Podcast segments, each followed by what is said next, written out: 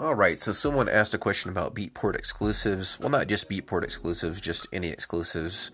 Um, you know, putting their music up on iTunes as, as, an exclusive and asking what the advantages are, are of that. And um, I don't personally do that anymore. Um, I I promote all the links at once whenever we put when I put my albums out and all the releases on the labels. But um, there are a few advantages of going exclusive. Um, so, for example, if your goal is to get onto the Beatport charts, you might set your release to be exclusively available on Beatport for two weeks and only promote the links that go to Beatport. And it also makes sense that their curation team, your cur- curation team at Beatport, would be more inclined to feature your release on their genre pages if your release is exclusive with them.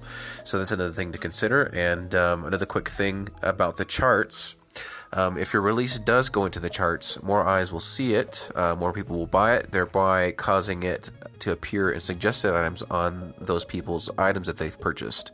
So, for that reason, um, it can be beneficial to try and put your focus on promoting just one place when you do your marketing.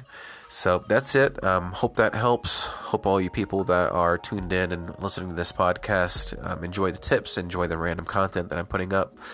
Um, pretty much just trying to cover all the stuff I'm doing with Label Grid, um, some stuff I'm doing with DB Radio and Promoli, and also Digital Tunes. I'm just going to try to talk about the stuff I'm working on.